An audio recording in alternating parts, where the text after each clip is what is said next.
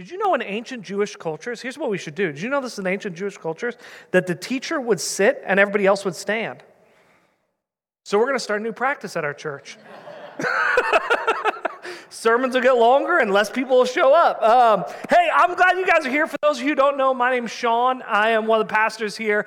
And uh, we are we have been going through the book of Matthew, but we're going to take a little pause today. So if you want to get ahead, we're going to be in Joshua. So it's in the Old Testament. Um, you can find your way to Joshua. If you need to use table of contents, don't feel bad. If you have the YouVersion Bible app, which you should have on every device that you own, here, here's a little uh, cheater secret, okay? Um, when you go to the Bible table of contents, you could choose to have it in like the normal table of contents, or you can have it done alphabetically. You'll be the fastest to find any book ever, as long as you know your alphabet, which I guess is assuming some details about us. Um, but hey, I'm glad you're here. I, I got some good news. I got some good news. You ready for the good news? Um, so uh, November and December, we did this campaign called the Zero Campaign. If you haven't been around for November and December and you didn't know about it, I'm not going to recap all the details, but I'll just tell you our goal. Our goal was to raise a total of one hundred twenty thousand dollars. A total of one hundred twenty thousand dollars, um, which is over November and December, which is thirty thousand dollars more than our budgeted expenses. And the goal was to raise thirty thousand dollars to do some work on the building over there so that we could have the opportunity to have zero facility costs in somewhere between six and nine years. Okay, so that's the that's the goal. Okay, so we're going to need some participation here from at least a couple people who are going to be bold. Okay, I, I want to ask you this question. If Um, I stood up here today and I gave you a number uh, that we raised, and you said, "That's good. Like that, yeah. That seems, that seems right. That seems good. Go, people, go." What would, what would that number be? Someone toss out a number. Forty-five thousand dollars. forty-five thousand dollars more. Okay, so forty-five thousand dollars more, so one hundred thirty-five thousand dollars. That'd be, yeah, I mean, that's fifty percent more than we needed to raise above and beyond our normal income. Um, you, you know how much we, we did raise? Um, almost one hundred eighty thousand dollars. Isn't that nuts?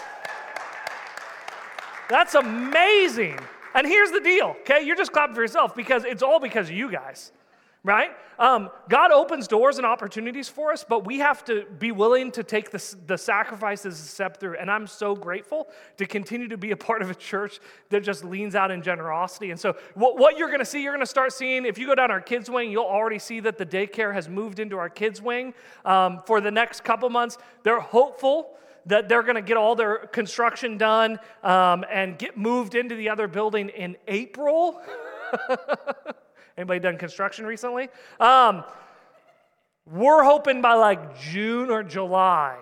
Um, but you'll see them, the you know, they've taken a bunch of the classrooms and we've redone stuff and all that kind of stuff. Um, and they'll be in there. And then you're going to start seeing some construction go on in the other building. Some of it's going to be on our dollar and some will be on theirs um, to get it ready. And, um, and you know, I mean, it, it's the first step to getting us towards this place of having zero facility cost, which will be an absolute game changer for us and by extension the community that we're a part of. And so thank you very much for so many of your sacrifices um, to make this happen.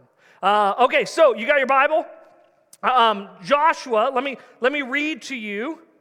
Um, Joshua, there we go. Um, See, my Bible's not in alphabetical order. I have to find it. So Joshua, here we go. Joshua twenty-four is where we're going to be. I'm going to read a, a couple passages to you, and then we're going to chat. And, and my hope today is that we can really kind of be honest with ourselves, that we be honest with ourselves. Because he, here's one of the things that I know. Um, today is January ninth. Do you know that? Which means that we're nine days into the year. That's why we call it January ninth. Which also means that a lot of you set uh, New Year's resolutions about nine days ago, and about ninety percent of them have failed already, right? Which means, he, here's the really great blessing of this week. We have an opportunity to step aside from the rhythm and the hype and the pressure to fix our lives and to make twenty twenty-two a better year and just to be honest with ourselves. So my, my hope today is that you can be honest with yourself. There's going to be a great temptation today to say, oh, you know who needs to hear this? Oh, I, I, I know, I know about that person, and I know this person needs that. And there's going to be a great temptation, but I want to encourage you today just to sit with yourself and to be honest with yourself, because until we're honest with ourselves, we can expect nothing to change. So here we go. Joshua, um, Joshua twenty-four, it's, it's the very end of Joshua's life, okay? Um, very end of Joshua's life, and Joshua is an interesting character. Joshua was likely born in Egypt, um, Hebrew people enslaved in Egypt four hundred years. God delivers them through with Moses. Incredible things God does, and he leads them through the Red Sea, and he leads them out into the wilderness. And, and um, Joshua Um, is an adult in the wilderness. And in fact, at one point, at the very beginning of the wilderness season, God sends Joshua and eleven other men into the promised land. And, he, and here's what God's trying to do in sending them into the promised land. He's not trying to trap them.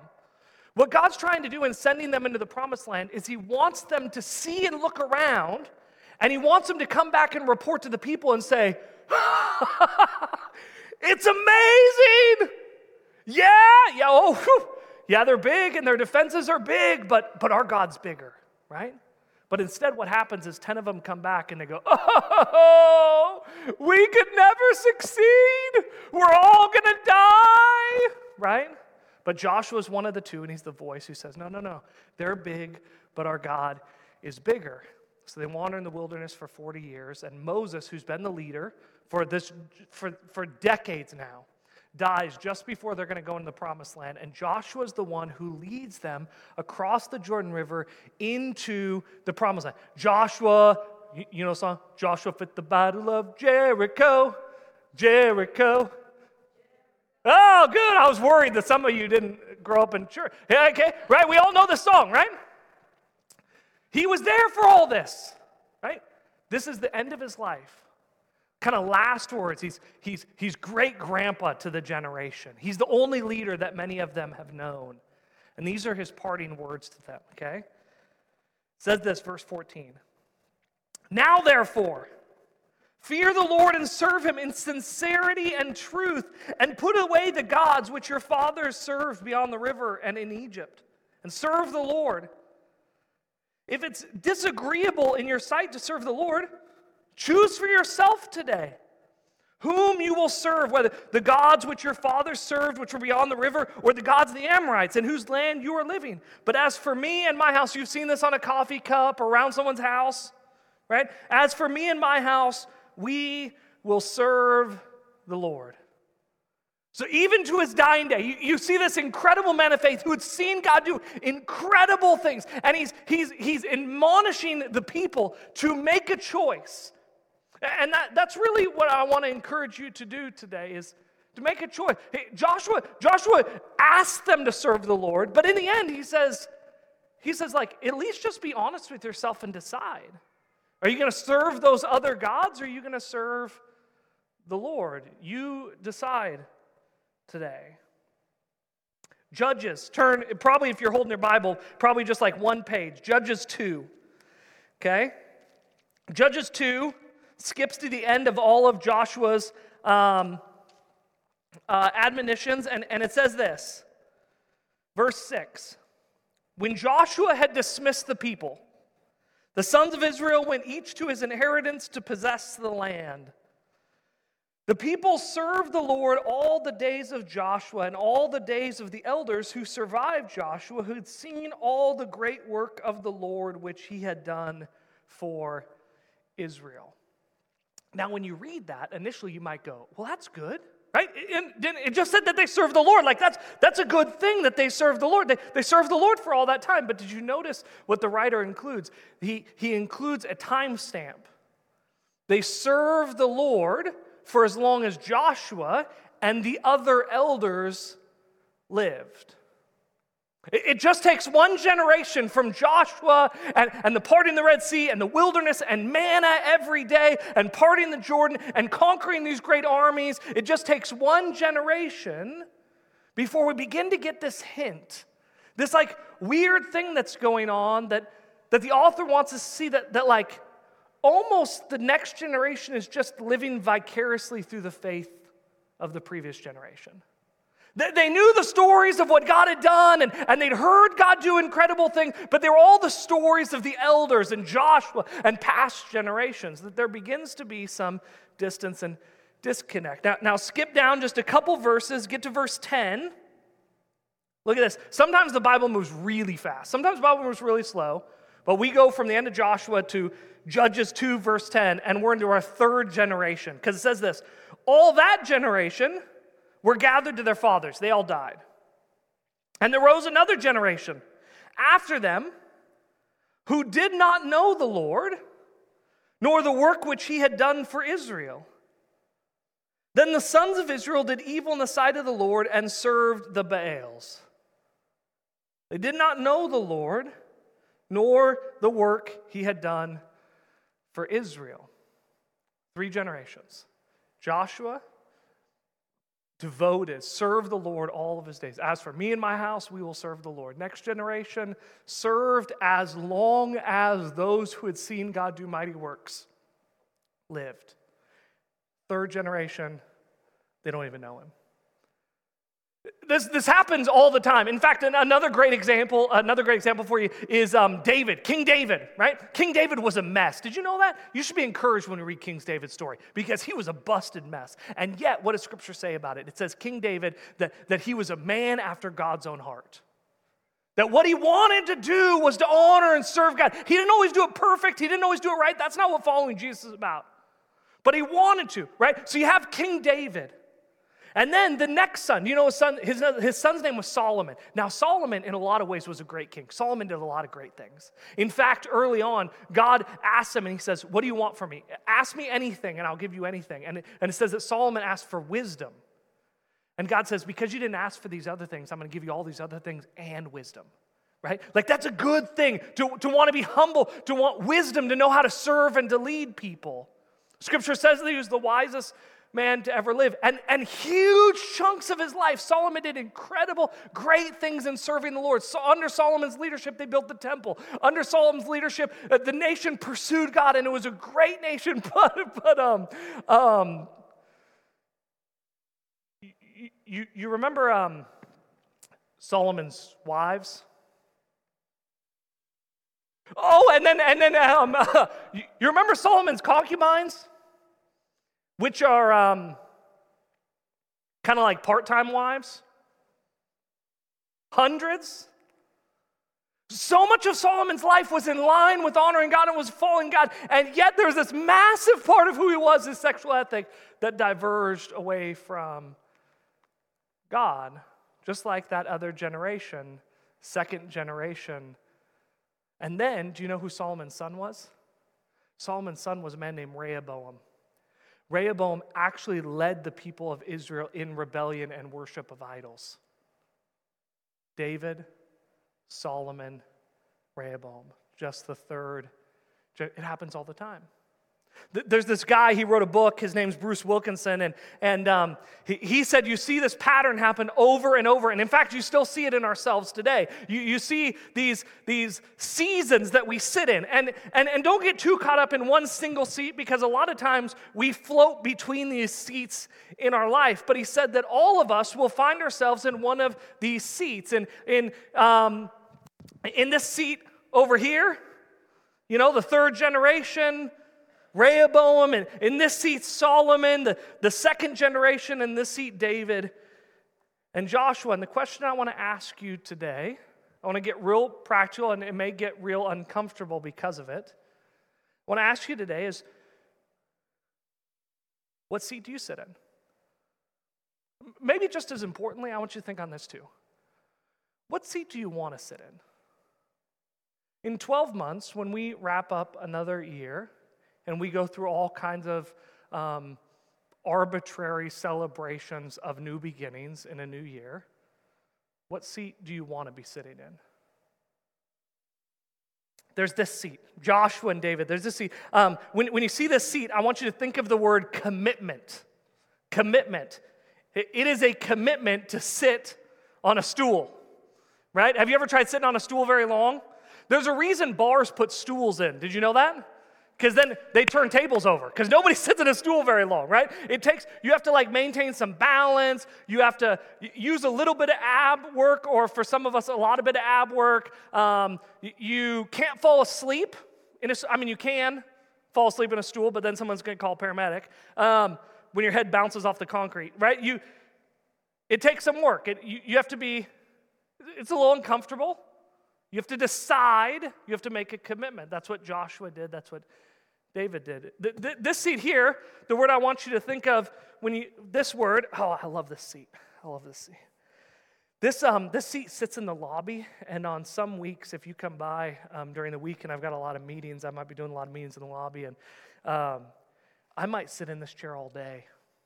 I just love this chair. There's something just right about this chair that just like cuts right on my leg just right, and the height of it, like there's no strain on my knees and my shoulder. How old do I sound that I'm talking about the comfort of a chair, right? Just it's just right. Um, it's like a good IKEA chair though too, because it is from IKEA. I had to tighten up all the Allen wrenches before I brought it on stage because it just slowly loosens, you know? But the word I want you to think of when you sit here is the word compromise. Compromise. Or comfort, a generation of people with feet in both sides, uh, in and out, a people with familiarity who know the right words and know the right things to say, who want to serve God, but it doesn't always turn out that way. And and then here, um, this this chair, good little camping chair, um, I want you to think of the word complacency. I, there's something about sitting in one of these chairs that just strips you of any motivation to do anything, right? Like you just sit in this chair and all you want to do is roast marshmallows. Anybody else? Like this probably smells like a fire. It's just, it's perfect. It just holds your body just right, but it just, like I'm just, I've fallen asleep in chairs like this, right? Complacency. And, and I don't mean complacency like just in everything. In fact, some of the most driven people in life sit in this chair. Some of the most accomplished people in life sit in this chair. What I mean in complacency is in your relationship with God. Maybe you're here today, maybe you're watching online just because someone else drug you along, and, and you'd honestly find yourself in the seat where you just don't really care. Showing up to church, watching church online is something you do just to get by and to not be bothered by the inconvenience of the argument of not wanting to go, and, and you've just whatever, I don't care, I'll sit there, it's, you know, whatever, football's on later, right? Three chairs, where do you sit? Complacency, compromise, or commitment. I, I, I want to um, give you some practical things to think about that will maybe help you understand what it looks like to sit in these chairs differently. Uh, the first one is this, is the question of um, who gets to make the decisions in your life? Who gets to make the decision? Uh, on this end, if you sit in this chair, when you sit in this chair, a chair of complacency, um, you get to make the decisions, right? And, and I don't mean that in, in like a selfish way, this this like straw man argument we've created that every person who doesn't know Jesus is, is fully and uh, completely selfish and all they want is to gratify all of their wants and desires is just a straw man argument. I just mean like you have autonomy, you have self-dignity, you get to decide. You sort out the answers, you get to decide that you get to make the decisions. If you sit here, This, this is a seat of compromise. There, there's, there's tension. There's tension in your life between who gets to make decisions. Because sometimes, like Solomon, you want to make the right decision. Sometimes, like Solomon, you know the right decision you're supposed to make, but there's also this other tension going on in you where, where you kind of want to make the decision. I think that maybe, um, you, you know, you may, if you sit in this chair, you may, you may think to yourself, this may be something you think, you think, you know, most of the time, I do what honors God. But sometimes, sometimes, you know, there's these places, there's these corners, but it's just like five percent of my life. It's just three percent. It's just a corner. Here, here's what I'd ask you. I want you to be honest with yourself. If you weren't a follower of Jesus, would any of those decisions that you claim are in obedience and following Jesus, would you make a different decision? Would you be like, well, since I don't follow Jesus now, I'm just going to be a jerk and cut people off in the street? I'm just going to punch my neighbor in the face. Or would you still decide to, to be a good neighbor, to be polite, to say please and thank you? Like how many of the decisions if you sit in this seat honestly, are really changed, different because you follow Jesus. So if you sit in this seat, this seated commitment, this is Joshua, this is David, this is God sits in the seat. G- God makes the decisions. God, God gets to decide. And, and sometimes, here's the thing, sometimes you don't want to do those things. In fact, it brings us to another thing, is, is about the Bible, is your view on the Bible. The, the people who sit in this chair, um, when it comes to Scripture, uh, they own a Bible. Or at least grandma owns a Bible, right? Someone, you know, you've seen a Bible, you know how to spell the word Bible, right? If you sit in this seat... If you sit in this seat, he, here's the here's the funny word, here's the interesting um, observation is, if you sit in this seat, it's a seat of compromise, um, kind of two feet in both worlds, a little distant, is um, you respect the Bible. And and here's the thing, he, here's an interesting observation I've had. Some of the people who get most upset about Bible translations and translation stuff and people talking about the Bible and the Bible being messy are the people who sit in this seat. Because you see, respect creates distance. And so you may have great reverence for the Bible, but you have no intimacy with the Bible. In fact, um, uh, Barna did a study a couple years ago, I assume it's not much different, and they said that only eight percent of self-professing Christians, okay, so you get to mark the, you get to decide, only eight percent said that they regularly read anything out of their Bible. And it's the Word of God, right? It's the Word of God. Word of God speaks, it's the Word of God. Have great respect, don't put it on the ground, don't drop it, take care of it. It's the Word of God. Have great respect. But respect and reverence create distance. People who sit in this chair, God is king, makes decisions. The Scripture is one of the great ways that God speaks to you. And so for people who sit in this chair, their relationship with Scripture is submission. Isn't that a fun word? Aren't we all happy? Submission. I was talking with a, a good friend of mine. He's really smart. And uh, um, he studies Scripture. Like, that's his job, is to study Scripture. And, and we were having this conversation about th- there are plenty of times in life where you come to something in Scripture and you don't like it. Did, did you know that that's okay? Did you know that, like, you can read something in the Bible and be like, well, I think that's stupid. Do you know that's okay? And he said, you, you read things, you're like, I don't like that. I don't, I don't want it to be that way, right? And he, and he said, it's one thing when it affects you, right? When God speaks through those Scriptures and he tells you to do something, you're like, ah, I don't want to do that. But then God kind of works on you and works on your soul. It's a whole nother different thing when you're responsible for teaching people the Scriptures and it says something that you adamantly believe is excessively clear in Scripture, but it impacts others, but it doesn't impact you in the same way. And that's a hard word to carry, right? And and and, and this man, if you know him, he, he speaks with such empathy and care for people. And he said, I have these conversations with people. I always have them one-on-one. And, and I just tell them, I say, hey, um... I don't know why the Bible says this. In fact, if I was to write the Bible, it wouldn't be in there. I don't like it. I don't want it to be in there. But it's what it says. And I believe God's smarter than I am, so I have to submit. When was the last time you read something in Scripture that you didn't like, that you didn't want it to be that way, and yet you chose to submit in obedience to God? There's another set of words. People here, Scripture would say, if you sit in the seat of complacency, would say that they're in rebellion. You know, a lot of times the words we'll use is just don't know, don't care, apathetic. Scripture says that apart from Christ, we are in rebellion to God. That that's what the third generation did, right? We just read it in Judges.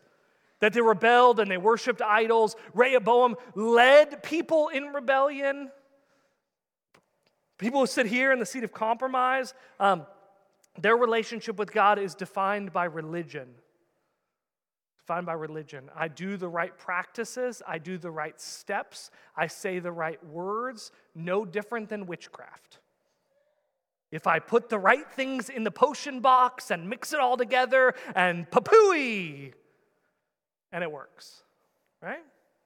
Religion. Um, the people who sit in this chair... The chair of commitment um, would define it their connection with God as a relationship, an interaction, intimacy, a knowing back and forth. And yes, just like in any other relationship, there are seasons of, of abundance, and there are seasons of drought, and there are seasons where it's easy, and there are seasons where it's hard, but it's a relationship. You see, the difference, the, the huge significant difference between these two seats is this, is religion and relationship. Religion says, I do the right things to convince God I'm worthy.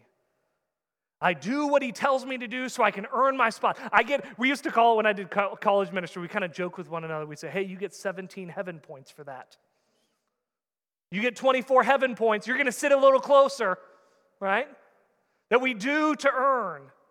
And some of you um, don't use those words, but all it means to be a follower of Jesus is duty and responsibility. Over here, relationship, a relationship is reciprocating, is, is, is reciprocating to affection.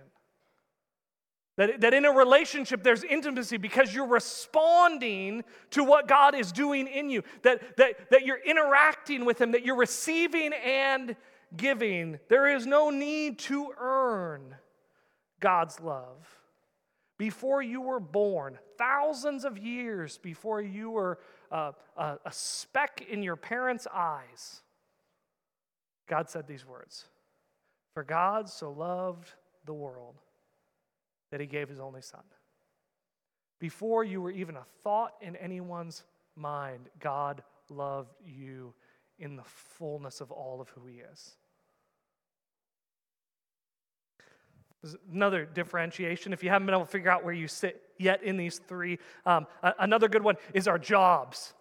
Our jobs. Uh, um, whether you have a job you get paid for, or you or you have a job you don't get paid for, um, all of us have something that we do with our days, right? Um, here's if you sit in this chair, uh, the, the word you might use is opportunity, right? You might even talk about it in a job opportunity. Or a promotion is a job opportunity, or it's a great opportunity to move up in the business, or or or to to, to get another opportunity, or get more recon, recon, recognition, right? It's a great opportunity, and you might see your job as an opportunity, or maybe it's just an opportunity to go on vacation more, because the only reason you have your job is so that your so that your boss can pay for your hobbies and your trips, right? Opportunity. Here's um, here, uh, people here. Their job is a blessing. Uh-oh, just got real awkward because um, most of us have said this. It's just a blessing from God. God's blessed us so much. And and here, um, there is a thing in Scripture, and God wants to bless you, but um, most of the time when we use that phrase, we use it completely out of context of what Scripture intends, because most of the time when we talk about a blessing, what we're referring to is that we are a container of God's goodness. But what God wants to do is bless you so that you might be a conduit. Most of the time, we, we we think that God's blessing is so that we might be a reservoir, just oh, overflowing with abundance of, of, of God's goodness poured into us, and we become the end result of God's blessing. But scripturally, like God's blessing is that you might be a river of his abundance poured out into the world. And so if for you, your job is not much different than an opportunity. It's just a Jesus-y sounding word to say blessing. Such a blessing. You know, God's blessed us with this promotion, and God's blessed us with these vacations, and God's blessed us with this position, but it's really just for you. Here, here's the last one over here. Um, people who sit in this chair see their job as a calling. As a calling. As menial a job as it may be, or as sophisticated. As little experience or as, as much accolade and degrees you have to have to have your job, we all have a calling. In fact, the root etymology for calling is very similar to the root etymology um, for vocation. That your vocation, your job, is a calling. And people who sit in this chair see that their job is far more about what they can produce or, or, or what they can accomplish. But their job is, they're called to be missionaries into that place, that God has placed them in that place on purpose, not only to encourage and bring life and freedom and, and, and hope to the people they work with, that you've been sent out into the mission field every single time you're sent to your job. But on top of that, that whatever you are doing should be done in a way to bring about flourishing and goodness and life and freedom and dignity, that, as Scripture calls it, that you've been given the ministry of reconciliation. That's not something that just happens in church. In fact, more often than not, it's something that happens outside of church. That you, as you go to your job, whatever it looks like, you've been given the ministry, the responsibility, the burden of bringing reconciliation and healing of things that are broken. People who sit in this chair understand that there is an eternal weight to what they do, not just a task to be accomplished. Relationships, the, the, the last one is um, relationships. Here, um, relationships are convenience. And if you're in the same sphere, if you like the same things, if you you know run in the same circle, um, if your if your marriage works and is convenient, then it then it then it's here. If your relationship with your children is convenient, if everyone kind of abides by it, then then here. Um, when it comes to children, if you're raising children, uh, here they they they want to have successful children. If you sit in this chair, you probably want to have success. You want them to get good grades. You want them to accomplish all that they can accomplish, whatever that looks like for your children. If you sit in this seat of compromise, it looks like contract.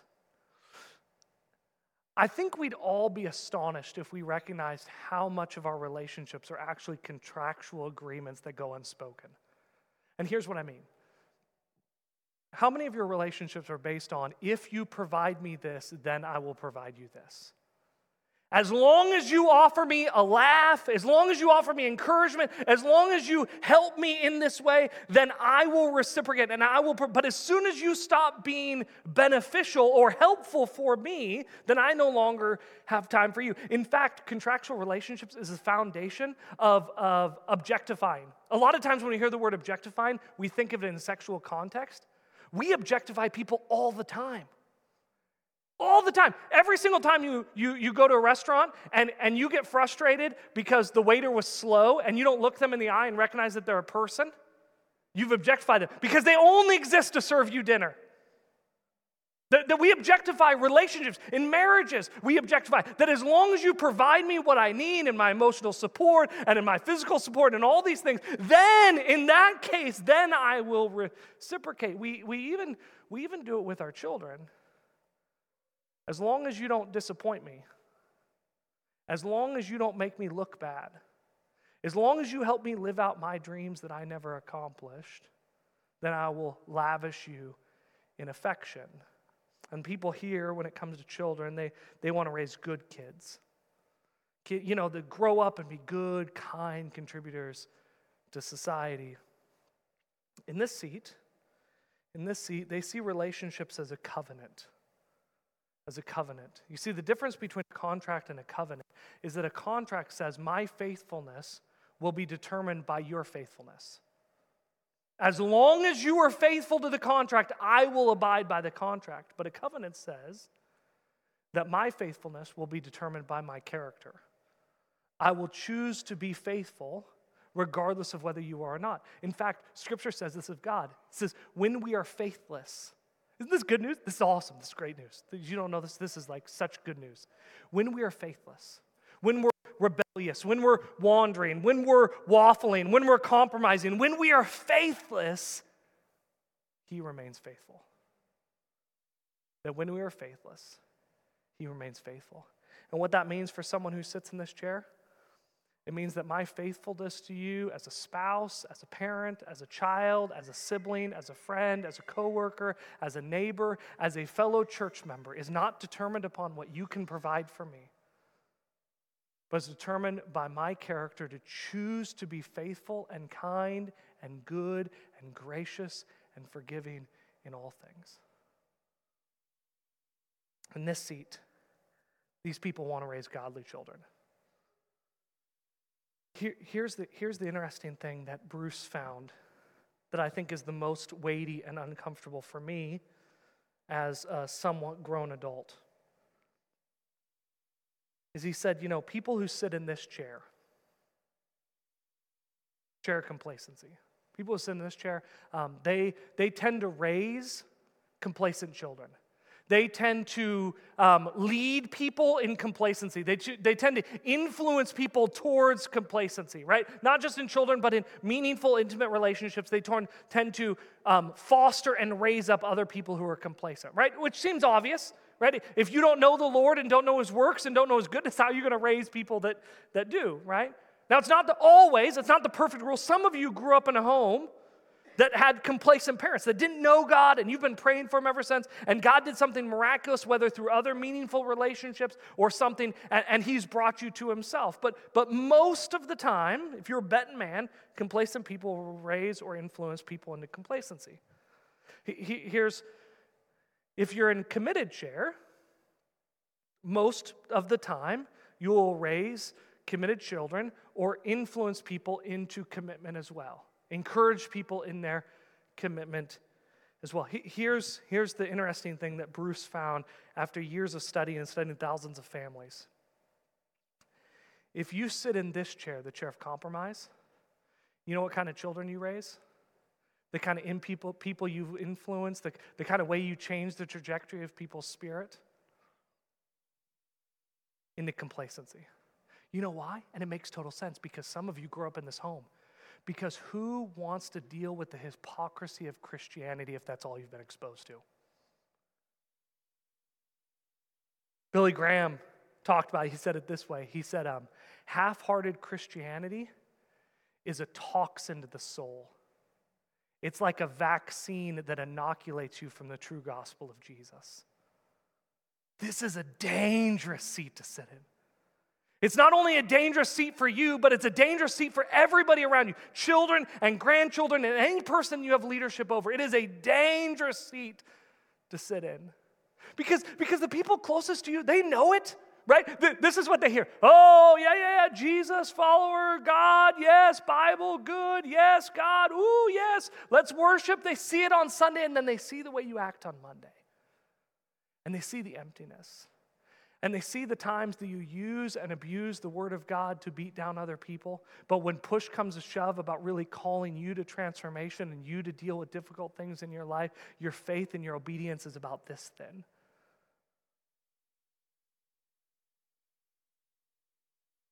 So Joshua says, choose this day. Who will you serve? Choose this day. Make a decision. Don't waffle anymore. This is what he said. Don't sit in this chair anymore. It's a waste of your... You know what this chair is going to do? This chair will rob you and strip you of every ounce of life you have in this world. It will leave you torn between two worlds, finding absolute dissatisfaction in following Jesus and absolute dissatisfaction in this world. It, it'll, it'll torment you deep in your soul, and it'll rob you of life-giving, meaningful relationships with other people. It will ruin the future of those that you stand over, inoculating them to the goodness of God, because seeing the hypocrisy and, and the shallowness and, and, and the, the compromise of your faith. Choose this day. If you sit in this chair today, here's what I want to encourage you with. We all have a decision to make, right? Joshua, did you notice Joshua didn't say this? He, he didn't say, choose this day who will serve. As for me and my house, we decided ten years ago to serve God. He said, choose this day whom you'll serve. As for me and my house, we will serve the Lord. If you find yourself in this season, sitting in this chair, intimate, connected with God, choose this day and choose again, choose tomorrow, commit yourself to following God. But if you sit in one of these two chairs, the invitation to you, the word is a little bit different. The word is recommit, is to recommit. Um, we do this thing, I want to give you a practical step. We do this thing called Rooted, right? It's awesome. It's great. I've been pounding the drum for, I think, almost five years now, and I'm going to keep pounding the drum. It starts next Sunday. This one, the last Sunday, is free to sign up for it. You can text mom at the ninety-seven thousand to get yourself signed up for Rooted. It's awesome. It's great. He, here's, here's what happens in Rooted. okay? Um, these people are like, yeah, Rooted was good. It was great. It was cool to see God do a lot of things in other people. These people come into Rooted, right? Because see, the, the, actually, let me say this. The temptation is here, is when you sit here, if you sit here, which a lot of us sit here, if we're going to be honest, here's the temptation you have in your mind right now. You feel bad about sitting here. You feel bad about the weight and the impact you might have on other people. So here's what you're thinking. This year, I'm going to do better. I'm going to try harder. And let me ask you this. How's that worked for you? Those are the words of religion. Those are the words of I will do better so that God will love me more. But in Rooted, what we do in Rooted is we try and foster a relationship where you have intimacy with God. And these people, it's just like fuel onto the fire of intimacy they already have with God. That was awesome. It was so fun to be with other people as we watch them just come alive in Jesus. These people, here's what happens. If, if you sign up for Rooted and you sign up solo, you probably sign up and you're probably sitting in this chair. If you sign up as a couple, okay, here's what happens when you sign up as a couple. This is my favorite, okay, is when you sign up as a couple, one person sits in this chair. I can almost guarantee you. One person sits in this chair and one person sits in this chair, right? And here's how I know, because after all these years, one of the questions we ask the first night is you sit in your group and we say, hey, so um, why'd you sign up for Rooted and what do you want to get out of this, right? And these people, like they're jazzed because they know that they're a mess. They know that things aren't the way they're supposed to be. Maybe they remember days when things were like this and they want them to be like this. They're like, please, please, I want to get back here. And they're so excited the opportunity and they've heard the stories of what God's going to do. And sometimes, sometimes there's even tears and it's awesome, right? These people, they go, uh, they, uh, they signed me up and told me I had to come. And you know what happens at the end? These people, they end up over here, and they're like, oh, this is awesome. Like, God is so good, and he's alive, and he's real, and he's true, and, and he's changing things in me. And these people, you know what these people do? These people end up, like, standing up on top of this stool, just like, woo!